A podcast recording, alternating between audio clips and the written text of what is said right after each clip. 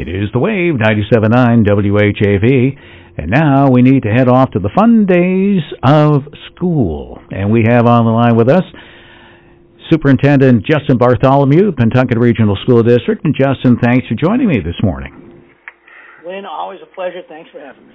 it's my my pleasure. I talk about uh, the fun days of school, but I'm kind of kidding about it because this is uh, this is a, a tough, well, not a tough, but this is a uh, a challenging time for all school districts, um, uh, you know, it, like like Pentucket Regional, because uh, you've got a lot of work ahead of you over the next uh, two months or so, or a month, month or two months. Yeah, that's right. Absolutely, budget season. Budget season is upon us for sure, and, and yeah, correct. It, it is a, a challenging time of the year. Um, you know, the process really starts uh, November, December and we don't find our numbers until the governor gives his budget. This past year was January 26th. So then we take all that and put it into uh, our budget to figure out what are, what is it we're going to need. And, and you know, Pentucket is one of those regional school districts. So unlike a municipality, what we have to do is we figure out what it is that we need, not what we want, but what we need to have in order to operate. Um, and then the school committee goes through a whole process, fig, tries to figure out what what's what's the number? We come up with a number, and then it goes to the towns.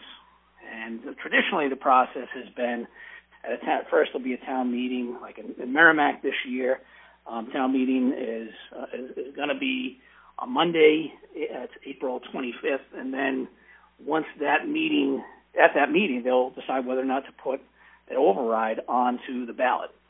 And so the, that ballot question goes May 2nd for both Groveland and Merrimac. There'll be an override question, and this is the the challenging part is this is the first year in more than a decade that we've had an override, an operational override in the budget. Of course, we had the the override for the, the building project, and those two are, are obviously separate. They're not the same same thing. But yeah, so for the first time in over 10 years, this is a, this is a, a challenge, and, and you know, it's you're talking about uh, people uh, having to pay additional money, although we're fortunate. We're not looking for a massive override. It's something that is, it looks like it's in the area of anywhere from ten dollars to thirty ish dollars a month more, which isn't um, which isn't horrible considering an override. But it's just one of those trends that we see happening across the across the state, right? We we as we negotiate our transportation contracts uh, for both the our regular buses, our special education buses, and we did not get full funding on regional transportation, which we are supposed to get. So those three items alone put us back $583,000. Um, and then when we combine with that, the state looks at Pentucket and considers us held harmless, which means we only get $30 per student for an increase from last year from the state. So when you take 30,000, you multiply it by our 2,300 kids, you're only getting $69,000 and generally our budget goes up around one to 1.3, 1.4 million dollars. So that $69,000 is not helping much, and this has just been one of those disturbing trends um, that the state is focusing their money on more urban districts, which certainly we would agree that they need, but really pulling away from uh, communities like ours and severely burdening our taxpayers. So yeah, definitely, a, definitely a challenge. Um, as you mentioned, for us to, to pass a budget, we need two of the three towns need to approve that budget. So we'll see what happens over the next month. But it is, you know, there's this serious and significant um, consequences on, on both sides of the vote. You know, if everybody votes yes, it's great. Works out for the towns, works out for the school. If two towns vote yes, works out for the school, but that one town then has to figure out how do you fund that. So just just a, a tough position. I, I hate that um, we get put in this position. I don't like that. Um, the state only gives thirty dollars more per student increase each year, you know, especially considering that the cost far far exceeds that. I mean, that's that increase is less than five percent of of what we uh, of what we have for a normal increase. So, uh, and we know our costs go up well well beyond that. So well, I, I, have I've heard uh, state representatives uh, and uh, state senators uh, talk about the you know, the fact that you know they're trying to uh, readjust the the education funding thing, but apparently that hasn't happened. Is that right?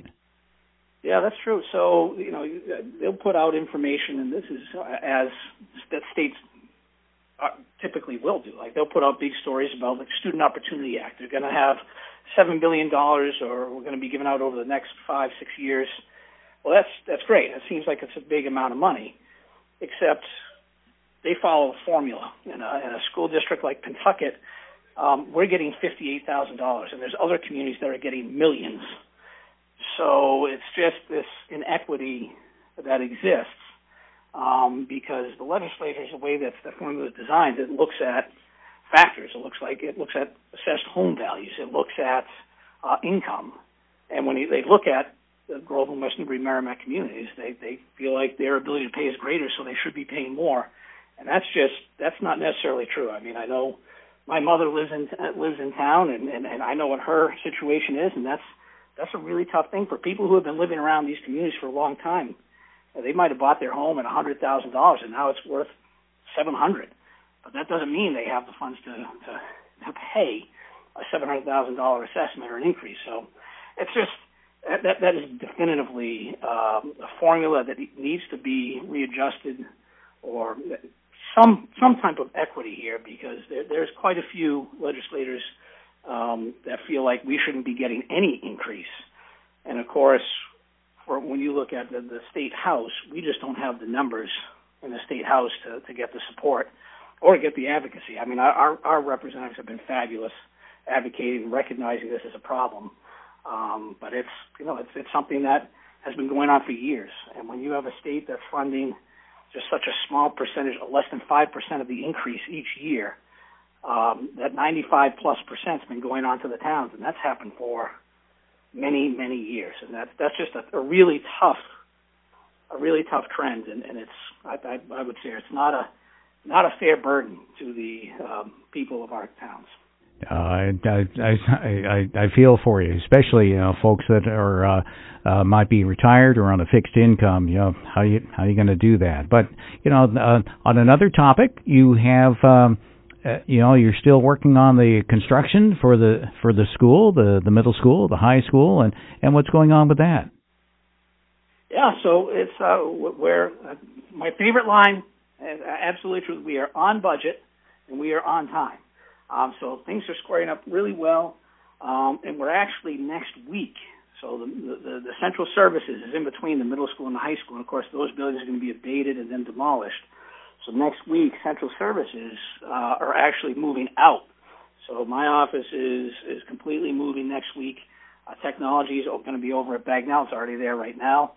We'll have student services, uh, special education, and our data data manager will they'll be over at Page, and then the rest, the business office and the rest of the superintendent's office will all be over at Sweetsir. So our central services is going to be spread out between the three towns, and that, we expect that's going to be about a year um, before we return. So, yeah, I mean, it's all for good reasons, right? And, and I think the the biggest thing that, that puts a smile on my face when I think about that building project is that we have stayed within that budget. Um, we not we don't have to go back to the towns, um, and, and that's that's just to me some of the best news that we could have had, especially considering everything that's gone on.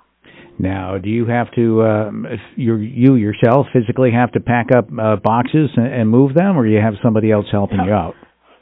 No, no, when, no, when we, we put, you know, we roll up your sleeves, you pack your pack up your own office. Yeah, we uh we pack it up and move it ourselves. We have folks here internally um, that will move a lot of it.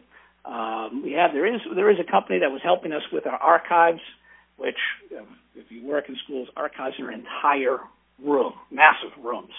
Um, so they've been helping out with that, but yeah, your office, your responsibility. So you got to roll, roll up sleeves and pack it up yourself. So fortunately, next week is vacation for students.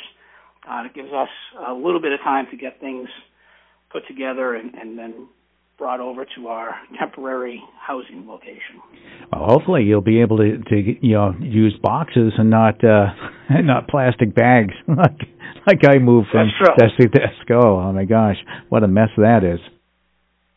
No, absolutely true. We, we've uh, I mean, people, you know, we, we get along so well. You, you help each other out. You, you put in what you need to put in for those boxes, and we know we're going to be coming back to the space eventually. So it's not like you have to empty everything out, but you know, you, you, we will need whatever our essentials are, like a I, I tell people all the time, you can put as long as you give me Wi-Fi and a tent with correct temperature, I can do just I can work anywhere. Um, so I'm just I'm thankful to those schools for allowing us to be in those spaces.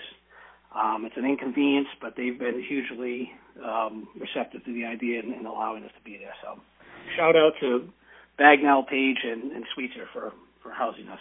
That's right. Yeah, thanks to uh, the technology, you, you can be in all different locations and, and still communicate with one another um, uh, as needed. Absolutely, absolutely. The wonders of modern technology. I mean, it's, it's definitely one of the benefits. Obviously, the, the preference is that we're all together because I, I, I'm a firm believer that when you sit people down in a room together, you get a lot accomplished. If we have to do that virtually for a small amount of time, that's fine. Um, but uh, you know, eventually we'll get back to the in-person meetings, and uh, we'll, we'll we'll see how it goes. All right. Well, uh, Justin, is there anything else you'd like to add this morning?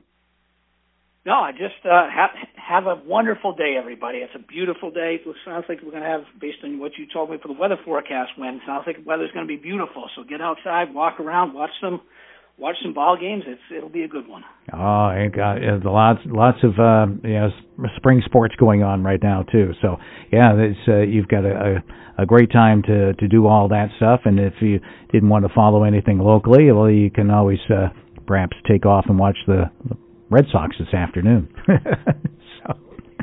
Tigers, absolutely. Yeah. All right. Well, thank you so much. That's uh, Pentucket Regional School District Superintendent Justin Bartholomew, our guest this morning, here on the Wave 97.9 WHAV. Wake up with Win Damon weekdays from 6 to 9 a.m. on 97.9 FM WHAV. Catch the wave. W